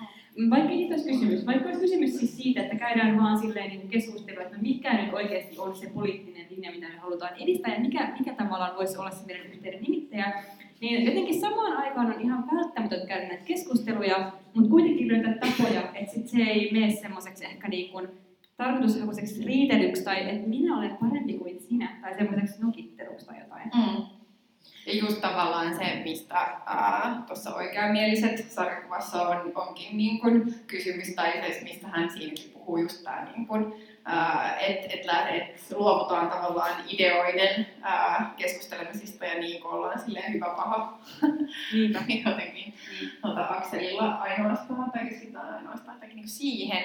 Uh, Mutta se on siis todella vaikeaa näistä välillä ja siis me ylipäätänsä ehkä niin kuin kulttuurisesti, että meillä ei ole tarpeeksi kehittyneitä ää, jotenkin työkaluja liikkeiden sisällä ää, just käydä tällaista niin kuin kriittistä keskustelua, joka, jota ei, ää, joka ei ole hyökkäystä eikä koeta hyökkäykseksi, vaan joka olisi niin kuin sille, just tällaista hedelmällistä ja mielenkiintoista ja just ajatuksia herättävää, ähm, koska, koska just on se totta, että että just, että ne on sitä niin kuin ulkopuolista painetta ää, tavallaan, jota vastaan halutaan näyttää ehkä tällaista niin yhtenäisempää linjaa. Ja sitten on myöskin niin kuin ihan helkkaristi jäljellä näitä niin kuin feministisiä kamppailuja tai näitä niin kuin asioita, jotka, jotka tarvitsee muutosta, jotka nimenomaan tarvitsee sitä voimaa ja sitä niin kuin yhteisöä, ähm, että ne saadaan muutettua. Mutta mut ei niin kuin sitä voimaa tavallaan saada siitä, että me teeskennellään, että on niin kuin 5 miljoonaa tapaa olla feministi. Niin, nimenomaan, koska niin. Toi oli hyvin tietoissa, mutta mä, mä en oikeastaan voi sanoa mitään muuta kuin siterata vähän Judith Butleria. koska Judith Butler on tota, siis hankalan sukupuolen vuoden 95 painoksen esipuheessa, niin on kirjoittanut tällä tavalla kuin, että Judith Mästerän on pystyttävä erottamaan toisistaan itsekritiikki, joka lupaa feminismille demokraattisempaa ja avoimempaa tulevaisuutta, ja kritiikki, joka uhkaa tehdä koko liikkeestä lopun. Mm. Nimen, nimenomaan. Hieno. Ja niin, meillä on vielä ehkä sille viisi minuuttia, joka mun mielestä oli tavallaan hyvä lopetus, koska ehkä mm. siitä me ollaan niin kuin, ehkä yritetty tässä niin. ainakin kurottautua vähän siihen suuntaan, että mikä ehkä tekisi sitä mm. avoimuutta, uh, demokraattisuutta Ai niin, niin. Okei, okay, joo, tärkeimmän kysymyksen, koska me rakastetaan vaatteita. Niin Mia, miksi sulla, miksi toi sun mekko on niin kuin, tai se näyttää hautajaismekolta, niin voitko selittää? Koska yleensä mä oon se, joka on all black everything, ja mulla on nyt tämmönen patterimekko. Ja nyt sulla on hautajaismekko, niin selitä please. Ja se patterimekko on myös tullut mun vaarakaapista. Mut nykyään se on. Uh, mutta tota, uh, tämä on hautajaismekko. Ja se koska, koska mä tota, ajattelin, niin kun nämä on tavallaan tällaiset symboliset hautajaiset, nyt tämä keskustelu. Ää, just tälle, niin kuin tämä on nyt, ää, et, että vaikka Livströmkin sanoi, että feminismi on kuollut, niin mä en niin lähde ehkä siihen, mutta ehkä mä lähden nyt siihen, että niin kuin feministi-identiteettinä itselleni, niin se, se on nyt niin sen hautajaisessa nyt tässä vähän ollaan. Ja sitten taas ollaan niin sen tavallaan feministisen ää, toiminnan tai just tällainen feministisen. Me yritettiin löytää hyvää sanaa tuolla advocacy-sanalle ää, tänään, mutta me ei löydetty niinku mitään sellaista tyhjentävää suomennosta, että jos jollain mielessä erinomainen niin kuin käsite tälle, niin ää, kertokaa meille, koska kiinnostaa, niin tavallaan sen syntyjuhlista, tai ei syntyjuhlista, mutta tavallaan, että et, et mäkin niin kuin ehkä nyt tavallaan haluan vaihtaa jotenkin sitä merkitystä, koska totta kai tällaiset tyypit kuin Hooks on ollut niin kuin alaharjalla jo 95, kun on itse katsonut just, no en Frozenia, mutta jotain muuta vastaavaa mm. piirrettyä telkkarista. Ja tullaan tälleen, mä oon, mä oon tottunut siihen, että mä oon vähän tälleen late bloomer, niin nyt lähden itsekin tälle linjalle. Joo. Mä en ehkä silleen kieltäydy siis sit feminist, että joku on kutsuma feministiksi. Se on ok, se on ok. Mutta, mutta mä oon... henkinen. Niin, niin joo. Että vähemmän feministi-identiteettiä enemmän feminismin enemmän feminismin edistämistä. Sanoinkohan mä tees oikein? Joo, joo. joo, Nikola on näissä. Joo, ja, ja, siis, joo, ja sitten siitä mä haluaisin ehkä vielä niin kuin, ää, tuoda, tuoda tavallaan tällaisena ää, niin positiivisena esimerkkinä ää, tai silleen ää, tällaisen tota, ää, manifestin, joka on tehty Uh, jonka nimi on um, Feminism for the 99%, tämä on ruotsiksi, mutta, tota, englanniksi sen on tehnyt tota, Cinzia Arussa, Titti Bhattacharya ja Nancy Fraser. Ja tämä on tällainen tavallaan ehkä niinku myöskin vastaisku uh, tälle tavallaan populaarifeminismille, uusliberaalille feminismille tai, post- tai ja postfeminismille, uh, just tällaiselle ehkä niinku yksilökeskeiselle ja enemmän just tällaisen niin kuin, feminismin edistämiselle myöskin tavallaan liikkeinä ja moninaisina liikkeinä yhdessä, koska tässä tavallaan he määrittelee, että feminismin on oltava myös antikapitalistista, ekososialistista ja antirasistista ollakseen feminismiä. Tavallaan nämä muut määrittelit, että siinä niin heilutaan tavallaan just tällä ää, tota, kuka on General Motorsin toimitusjohtaja tasolla, niin se ei niin ole vielä feminismiä, että tarvitaan ehkä vähän lisää niin määritteitä siihen, että päästään tavallaan tasa-arvon ja yhdenvertaisuuden ajatusten ytimeen. Mutta että kaikkien liikkeiden ei tarvitse olla sama ja mm. identtisiä, ja ihmiset voi toimia tavallaan eri saroilla tällaisten niin kuin, uh, ohjenuorien mukaan. Ja se on mun mielestä tosi niin kiva ja tällainen freesi, ja tämä on tosi helppo myös ottaa haltuun, että tämä ei ole, tämä ei ole mitenkään hirveän vaikeasti kirjoitettu tai mitään. Niin tämä on sellainen, jota mä ja heittelen. Joo. Oliko se Ehkä mulla on ainakin semmoinen, semmoinen olomaisuus saunassa tai jotain. Niin, ja siis tunti. Mulla käy nykyään kello. Joo, mutta hei, joo, kiitos kun jaksatte kuunnella näin tarkkaavaisesti. Ihanaa, että paikalla. Nyt tosiaan olisi aikaa kysymyksille, kommenteille, myös erimielisyyksille. Uh, ja ihan toinen, saat ihan puheenvuoron, mutta olisi kiva, jos voisitte mitenkään tulla mikkiin. Ja jos te ette halua, että teidän kyssärit jää tuonne tallenteelle, niin sanokaa siihen mikkiin, että leikataan kyllä sitten pois. Mutta olisi kiva, että kaikki kuitenkin puhuisi tänne, että sitten kaikki kuulee mahdollisimman hyvin. Joo.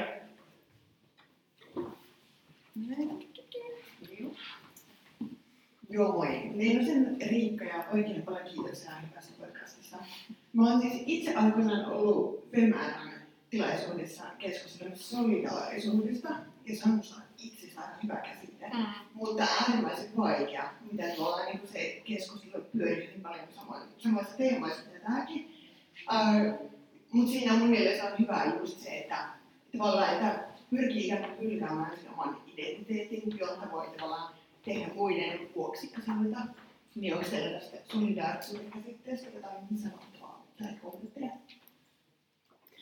No mä olen aina tykännyt solidaarisuuden käsitteestä ja tosi kiva, että nostit sen esille. Uh, mä tykkäsin siis paljon sen takia, että no okei, okay, joku saattaa kyseenalaistaa mun ja sanoa, että nyt tää on jotenkin ihan väärin perusteltu tämä näkemys, mutta mulla, mulle solidaarisuus on jotenkin silleen sellaista, että ihmiset on jotenkin silleen, että on solidaarisia toisiaan, toisiaan toisensa kanssa, on jotenkin tasapainoisempia tai tasapuolisempia kuin silloin, että joku vaikka auttaa jotakin toista tai joku tukee jotakin toista. Että solidaarisuus on jotenkin silleen, että lähtökohtaisesti tilataan, että et, et me, me ollaan toimijuudessamme yhtä vahvoja, mutta toisaalta saattaa olla sellaisessa tilanteessa, että tarvitsee vähän enemmän silleen backupia siihen. Mutta se, se niin kuin vastustaa sitä, että, että tulisi kauhean vahvoja semmoisia niin kuin, jotenkin hierarkioita mm. näiden ryhmien välillä. En mä tiedä, voisi koskaan välttyä tietenkään, mutta siis ehkä enemmän kuitenkin voi välttyä, kun puhutaan solidaarisuudesta tai jostain muusta. Joo, että toi on mun mielestä hyvä just kun puhutaan vaikka tällaista white savior-ilmiöstä, että nimenomaan, että, että siirrytään niin kuin siitä tavalla auttamisen ää, tota, ajatuksesta just siihen nimenomaan solidaarisuuteen ja mietitään, että, lähdetään tavallaan enemmän just sen käsitteen kautta ää, kautta toimimaan. Ja sitten mehän itse asiassa käytettiin sitä siinä meidän ähm, rakkausjaksossa, tai silloin kun me oltiin itse asiassa viime syksynä siellä Biorexissä, myös livessä. Koska silloin kun me puhuttiin myös tavallaan tällaisesta ää, jotenkin, että, ää, että pitääkö kaikkia rakastaa ja vähän tällainen niin kuin heal the world tyyppistä. Sitten mä silleen, että kaikki ei tarvitse rakastaa eikä pidä, tai siis silleen, että se on jotenkin tosi outo ajatus. Mutta se, että solidaarisuus on niin kuin, että kaikkia kohtaa tai voi olla niin kuin solidaarinen, että ei sun tarvitse myöskään tavallaan tuntea sellaista niin henkilökohtaista jotenkin niin sellaista tunnetta jotain kohtaan haluaksesi olla just niin kuin solidaarinen sen kanssa. Niin siinä, siinä me käytettiin sitä myös kanssa. Mm. Ja siis just ajattelen, että jos olisi joku yhteiskunta, mikä perustuisi siihen vaan, että rakastetaan toisiamme, niin se olisi varmaan ihan kaamea, koska ei vaan rakasteta toisiamme, niin kerta kaikkiaan. Että kyllä mä, niin kuin siis, että monet tyypit on vaan niin ärsyttäviä, niin tulee sellainen olo, että niin kuin ei, että ei, ei ne herätä sellaista niin kuin, jotenkin rakkauden tai jonkun sympatian tunteita, mutta ehkä just solidaarisuuden kautta voi olla sillä, että ei sillä ole väliä. Että ei sillä ole väliä, että onko mä, mä henkilökohtaisesti jotain sympatiaa, vaan sillä on väliä, että se on oikein, että jokaisella ihmisellä on oikeus tiettyihin perusasioihin, riippumatta siitä, mitä mä tunnen sitä tyyppiä kohtaan vai en. Jep. Onko lisää kysymyksiä, kommentteja? Fiilistelyä. Ihan hyvä hiljaisuus. Joo. Saa, ihan, siis saa olla ihan kaikkea, ei ole mitään. Niin mä tiedän, että usein tällaisessa tilanteessa, että no, sun nyt fiksu, niin saa olla ihan tämä populistinen, mutta mä itse heräsin tuohon, että mä oon seurannut ihan valtavan määrän kesäaikana Yle Areenasta erilaisia rekkari, rikos ja sitten tämä orjattarisi-sarja, kolme jaksoa mä ehtin Ja ne kaikki perustuu se tarina, niin kuin tarina ydin siihen, että mies vihaa tyttöjä ja naisia. Sitten mulla rupesi hämmentää itseä. Mitä mä oikein katselen?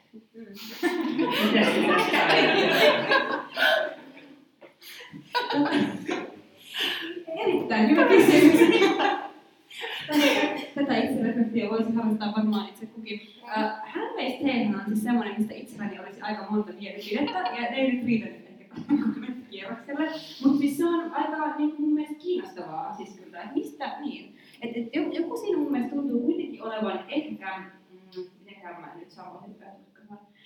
Et on hirveän suosittua siis katsoa tämän, niin kuin vaikka Handmaid's tyyppisiä niin kuin sarjoja, missä luodaan semmoinen kuva, että tämä niin tosi erittäin totalitari, totalitaristisessa yhteiskunnassa, tai että joku on tosi väkivaltainen jotain kohtaan, ja se kaikki jotenkin väkivalta, mikä tapahtuu, on jotenkin ihan, niin kuin, että se ei läpäise mitään. Se on niin kuin ihan jotenkin vaan semmoinen ympäröi niin kuin tosi tiiviisti ja täysin. Ja mietin, että onko se joskus vähän sellaista kuitenkin tällaista länsimaista niin kuin fantasiaa semmoiseen, että olisi just se maailma, missä olisi ne hyvikset ja pahikset. Koska hän mielestä hän ei myös monista näistä rikossarjoista, niin kyllä niistä voi sanoa, että ketkä nyt on hyviksiä ja pahiksia. Mutta sitten kun siinä, no, jos jatketaan Hämmeisten linjalla, niin siinä jos viitataan vaikka niinku siihen, mitä, mitä oli ennen Gileadia, niin se oli jotenkin mukaan paratiisi, ja se oli täydellistä, ja silloin oli vapaata, ja itse asiassa Kanadassakin on kauhean vapaata ja ihanaa, että silleen, että niistä ei niinku jotenkin pystytä, koska ne ei ole niin selkeitä, että ei ole silleen, että nyt toi on läpeensä paha ja väärin, ja niistä meidän on ehkä vaikeampi jotenkin käsitellä niitä jotenkin eriarvoisuudenkin mekanismeja ja vaikka sukupuolten, sukupuoleen liittyviä valtasuhteita. Mm, musta oli hyvä. Tai hyvä sun asia just tavallaan tämä Ää, ja sehän on ollut niinku sellainen, jota on nostettu aika monestikin niin kuin hän meistä analyysissä. Ää, ja etenkin silloin, kun se ensimmäinen tuotantokausi tuli, niin just tavallaan, että et onko vain kaksi mahdollista maailmaa, tavallaan tämä uusliberalistinen niin, nykyaika. Ja sitten tämä totalitaristinen niin kuin, ka- kaamea jotenkin ää, väkivallan tota, yhteiskunta, niin, niin sitten se sekin tuntuu todella keinotekoiselta tai jotenkin oudolta ja myöskin hyvin tai niin kuin vahvasti tavallaan tällaiselta länsimaiselta. Ää, mutta tota, mut, mut musta tässäkin nämä on niin kuin, tai siis taas mun silmät tavallaan karkaa näihin teoksiin, ja just jossa, jossa tavallaan just ei, ei niin kuin, että se, että ylitetään mun mielestä niin kuin hyvän ja pahan ää, jotenkin raja ja eletään just sellaisessa niin kuin vaikeammassa mut, niin, ja häiriväisemmässä, mutta myöskin ehkä sitten taas, vaikka nämä on niin hyvin tavallaan, ää, näissä on tosi paljon mielikuvitusta, mutta se on kuitenkin ehkä realistisempi kuin sellainen mustavalkoinen hyvä, paha maailma. Mm. No on realistisesti sille, että näyttää usein niistä videosta. niin, niin toki. Mikä lasketaan realistiseksi. Niin, ainakin mun mielessä. niin,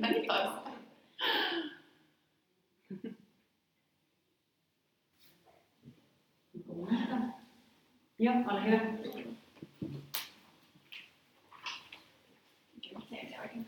Joo, kiitoksia. Tuli tuosta liittyen tuohon edelliseen kommenttiin niin tuosta hyvyydestä ja pahuudesta, että, että onko se vähän, että se feministi-identiteetti on sellainen, että kun sen ottaa itselleen, niin sitten on helppo ajatella, että mä oon hyvä ja mä teen oikeita juttuja. Kaikki mitä mä teen on sitten niin kuin, no, ideologisesti oikein, että tämmöinen itsekritiikki, että että no edistääkö mä oikeasti niitä asioita, mitä sillä niin haluaisi edistää? Tai tällainen on, on kyllä tosi mielenkiintoista, mutta sitten taas mietin ja olisi jotain kommentoitavaa siihen, että miten sitten kun on sitä tämmöistä niin rakentavaa itsekritiikkiä ja toisaalta sitä misogynista ulkopäin tulevaa tuhoavaa kritiikkiä, että miten ne kanssa jotenkin tasapainoilmista, että pystyisi niin kuin olemaan saman aikaan niin kuin itsekriittinen sen feminismin suhteen ja toisaalta sitten jotenkin edistää sitä sillä tavalla, että antaisi niinku valtaa sitten sille ulkoapäin tulevalle misogyniselle kritiikille.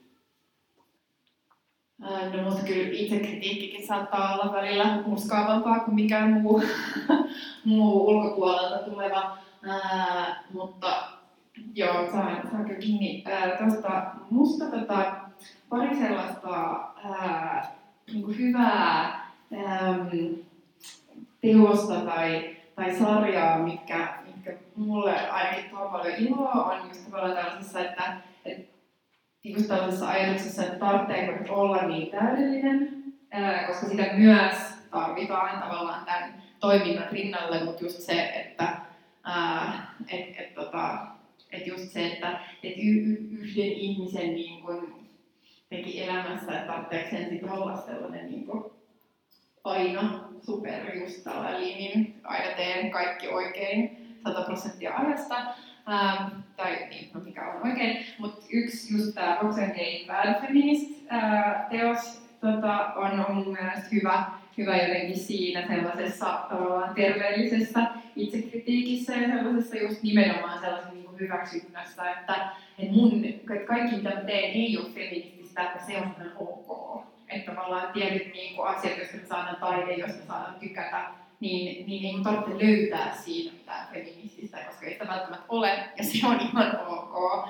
Ja sitten toinen on tällainen podcast-sarja kuin Guilty Feminist, uh, joka vetää sellainen stand-up-koomikko kuin uh, Deborah Francis White, no, brittiläinen, joka on, on itse asiassa kasvanut aika isoksi Britanniassa, ja sekin tavallaan, että jokaisessa jaksossa on sellainen osuus, joka lähtee silleen I'm a feminist but, ja sitten siinä käydään läpi tavallaan jotain sellaista, mitä on ehkä tehnyt tai sattunut tai jotain niin aika arkista sen viikon aikana, joka vähän silleen ää, tota, nakertaa sitä niin kuin oman just feminististä identiteettiä tai silleen, että, ää, että olen superkova feministi, mutta mun mielestä yksi näyttelijä on esimerkiksi tosi kuuma ja jos se pyytäisi mua treffeille, mä ditchaisin kaikki mun feministimiittingit sitä varten, niin, niin tavallaan niin tollaisia juttuja. Ja se eli just tekee sen niin komiikan kautta ja ne ainakin mulle on ollut sellaisia hauskoja tai hyviä tapoja.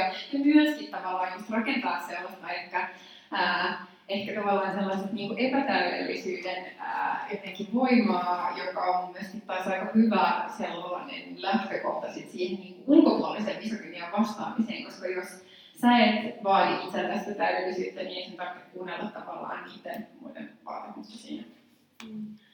Mun mielestä tulee vielä siihen sisäiseen kritiikkiin niin kuin just laajemmin niin feministisen liikkeen sisällä, niin, niin yksi semmoinen, minkä mä itse olen kokenut jollakin tavalla hyödylliseksi, on siis, äh, että mm, jotenkin yrittää ottaa semmoinen positio myös itsestään erilaisiin feministisiin liikkeisiin, liikkeisiin pyrkii ymmärtämään, miten ne hakee tapaa. Eli on tavallaan niin, kuin niin sanotusti affirmatiivinen, miten voitaisiin sanoa tämän ehkä kielellä. Eli pyrkii niin kuin hakemaan ja niin kuin löytämään se positio, mitä oikein yrittää sanoa sillä. Ää, ei sen takia, että tarvitsisi hyväksyä se. Niin kuin mekin ollaan tässä, niin kuin, kuten olette kuullut, niin oltu aika kriittisiä tiettyjä lähtökohtia kohtaan, mutta se, että pyrkii saamaan kiinni, että miksi nämä tekee näin, niin se auttaa ehkä niin kuin myös harjoittaa sellaista kritiikkiä, mikä on jotenkin silleen parempaa kuin vaan semmoinen, niin kuin, että hei, onpas nolla juttu olla, että menkää roskiin. Uh, ja, ja mun mielestä niin kuin myös jotenkin Um, vaikka nyt ollaan aika paljon niin kuin silleen kritisoitu vaikka populaarifeminismiä ja muuta, niin onhan mäkin nyt saanut ihan sikan jostain Spice Girlsista. Joo, kaikesta tällaisesta. Niin, että jotenkin se, että niin kun, et, et jotenkin ymmärtää myös siis sen, että ei se ole niin, hirveän niin kuin mustavalkoista, mutta se, että, mut se, että niin kuin asiat ei mustavalkoisia, ei tarkoita, että pitäisi mennä sentään piiloon. Että voi, ei, kun kaikki on nyt niin moniselitteistä, niin en uskalla sanoa mitään. Ei, ei, tai voiko tästä tykätä? Niin, niin. Et se on jotenkin, niin, se on ärsyttävää. Mutta jotenkin sille, että tavallaan niin syleilee sitä just sitä monimerkkisyysyyttä ja yrittää sen kautta, että pääsee sisälle, jotta voi ehkä löytää myös sen oman kantansa. Ja mä luulen, äh, en varmaan sitä totta, mutta ehkä sellaista positiosta käsin on helpompi myös niin kun, um, esittää semmoista kritiikkiä, mikä, mikä otetaan ehkä paremmin vastaan. Koska silloin niin ehkä se, kuka ottaa sen vastaan, saattaa niin ymmärtää, että missä se niin tulee. Toki se nyt ei tarkoita silleen vielä itsessään niin kuin silleen mitään, koska se on pelkkää keskustelua, eikä niin välttämättä muuta sinänsä mitään, mutta, mutta, mutta mä luulen, että ainakin silleen sen analyysin kannalta se on tosi tärkeä ja rikastava elementti.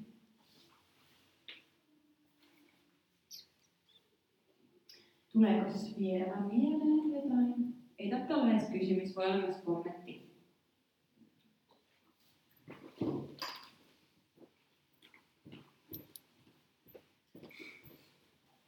Kiitos paljon teille. On ollut tosi mielenkiintoista kuunnella. Mä kiinnostaa, niin kun, tämä sanoitte lyhyesti tuosta, että henkilökohtainen on poliittista ja sitten tavallaan suhde feministiseen toimintaan.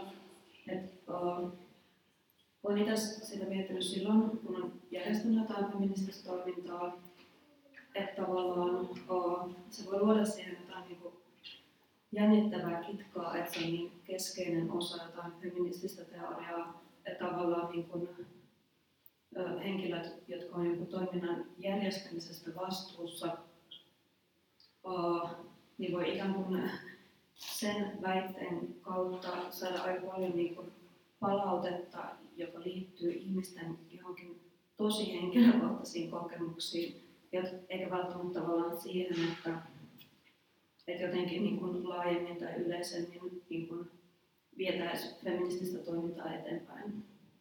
Onko tähän jotain kommenttia tai ajatuksia?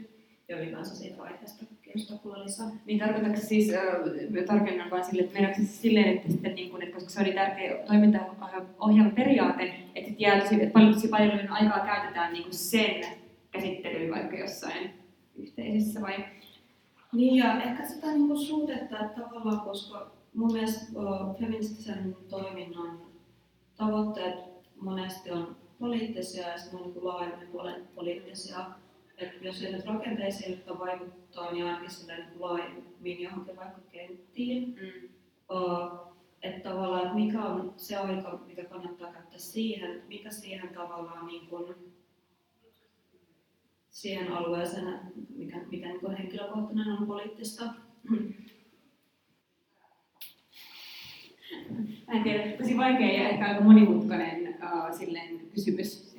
Mä en tiedä, onko osaatko sanoa mitään niin kuin, tosi nopeasti? Uh, onko sulla mielessä tiedopalvelu? Mm. No ehkä tavallaan, äh, tässä mutta ei, no, mä niin ajattelin silleen ainakin ensin, että äh, et, tota, et, et kysymys saattaa koskettaa, että yksi osa siitä saattaa olla myös tavallaan sellainen palaute, joka tulee järjestäjälle tai jotenkin silleen siitä, että et just tavallaan niistä niin kuin henkilökohtaisista kokemuksista, jostain ne ehkä ne rakenteelliset tavallaan tavoitteet jää vähän sivuseikkaan siinä, ja sitten on vähän silleen, että no nyt menee hirveästi aikaa näihin.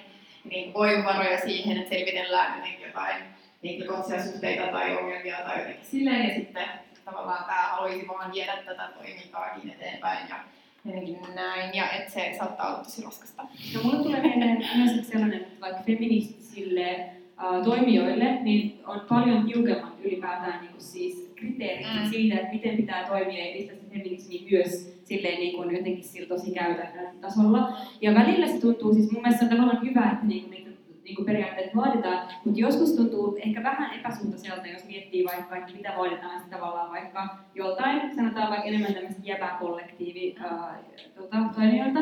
Tuli mieleen yksi tämmöinen niin kuin julkisempaan, julkisempaan keskusteluun liittyvä esimerkki niin Jenkkien podcast-skenestä, ja siellä on niin kuin just tämmöinen Red Scare-niminen podcast, mikä on nyt, no sitä voi sanoa monella tavalla niin kuin ehkä myös ongelmalliseksi, mutta ne on saanut tosi paljon niin kuin kritiikkiä tavallaan siitä tavasta, millä ne niin kuin, edistää ja tuo esiin niiden poliittisia näkemyksiä. Ja se on siis kahden naisen pitämä podcast.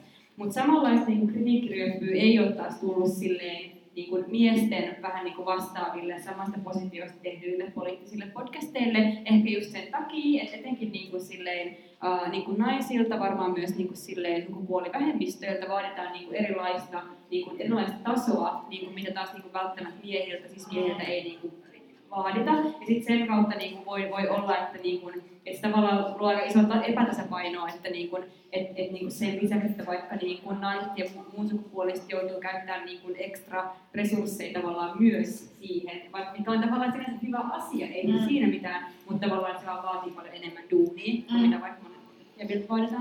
Joo, äh, tota, äh, Ruotsissa äh, toimii sellainen autonomiverkosto kuin Autot alla, ja niillä on niin kuin paljon eri tota, paikallisia ryhmiä ja, ja, tota, ja toi, toimintaa eri kaupungisinen. Mutta sitten Tukholmassa on sellainen ryhmä, joka nimi on Autot alla Kvinnofront, joka on siis naisseparatistinen ryhmä, koska, jotka lähti menee siitä ää, Autot alla Tukholmasta, koska ne oli silleen, että vähätää ja ärsyttävää, koska niinku just ää, tota, vaikea saada tietynlaisia niin kuin käytäntöjä enemmän kuin vain tavallaan periaatetasolla niin, niin näissä tässä yhteistoiminnassa, että tehdään nyt täällä niin tavallaan oma, oma toimintaryhmä, niin sit siellä ne on tehnyt tavallaan aika selkeät jotenkin silleen, että, että on tietty aika, jolloin puhutaan tavallaan niin kuin henkilökohtaisista jolloin käydäänkin läpi ja ihmiset voi ja voi olla kertomatta. Siis jos ei muuten sano, niin ei tarvitse sanoa. Mutta voi myös kertoa, että nyt mulla on tällainen juttu tai joku kausi tai jotenkin silleen ja, ja vähän niin kuin olla sitä ja sitten se käydään se kierros ja sitten se loppuu. Ja sitten tavallaan kun on sitä toimintaa, niin sitten ei puhuta näistä asioista, koska sitten tavallaan sitten ei, ei niin kuin, sit me tavallaan on se tietty tila sille henkilökohtaiselle ja niille niin suhteille, koska myös nähdään, että se on pakko käydä, koska muuten saattaa tulla niin ulos sen kokemista tai jotenkin silleen, tai mietitään jotain, tai, tai tulee helposti myös tietynlaisia silleen hierarkioita, että ketkä päättää, mitä tehdään, ja ketkä on aina äänessä ja mä äänessä ja näin. Uh, sen tuntee kaikki, jotka joskus oli jossain järjestö tai yhdistys tai missään niin tavallaan tällaisessa kollektiivisessa toiminnassa. Niin mun mielestä mä en ole siis vielä itse ollut missään sellaisessa toiminnassa, jossa niin tehtäisiin näin tai jos noudatettaisiin sitä periaatetta, mutta musta vaikuttaa kiinnostavalta. Ja yhdeltä tavalla jotenkin niin rakentaa just sitä, että annetaan se niin tietyt ajat sille ja sitten just myöskin tuntuu sille, että päästään myöskin eteenpäin ja saadaan asioita järjestettyä, mutta, mutta annetaan tilaa ihmisille myös olla niin kuin kokonaisia ihmisiä. Hmm. Joo. Mä luulen, että meidän... No ei sekin niin, Meillä on periaatteessa aikaa, jos on kyssäreitä, kommentteja, saa esittää, mutta ei ole pakko. Ei ole mitään pakko. Haluamme juttelee myös jälkeen vai? Liisa, Liisa, tuolla, tuolla alkoi kuulua sellaista ihania lasten, tai en tiedä, onko se ihania mun hältä, niin kun hälinää tuolla, tuolla takana, koska tuolla alkaa sellaiset Harry Potter-juhlat. Mikä on upeeta. Mennään kuokkimaan. No nimenomaan, niin kuin me kuultiin konseptista, silleen, hmm, Joo. Mutta niin. Mut siis mikäli ei oo, ei, ei oo, joo, ei painosta enempää, jos ei ole, niin sitten joo. Niin siis, eikö siis oli ihan tosi kivaa. Siis kiitos. Kiitos paljon, että olette kuuntelemassa ja kiitos paljon aktiivisista kommenteista ja kysymyksistä. Ja toivottavasti saitte tästä jotain. Joo, tuhannet kiitokset, oli, oli upeaa ja kiitos myöskin vielä ää, no, sekä Jyväskylän kesälle ja myöskin niin kuin taidemuseolle, jotka pääsitte meidän tänne, tänne upeaseen tilaan tekemään tätä. Et se tosiaan siis munkin tämän niin keskustelun aikana niin usein jotenkin niin kuin jäi katselemaan tavallaan näitä ja sain siitäkin silleen sellaista jotenkin ruokaa tälle keskustelulle ja ajatuksille, niin kiitos tosi paljon. Yes. Ja joo, joo, kiitos.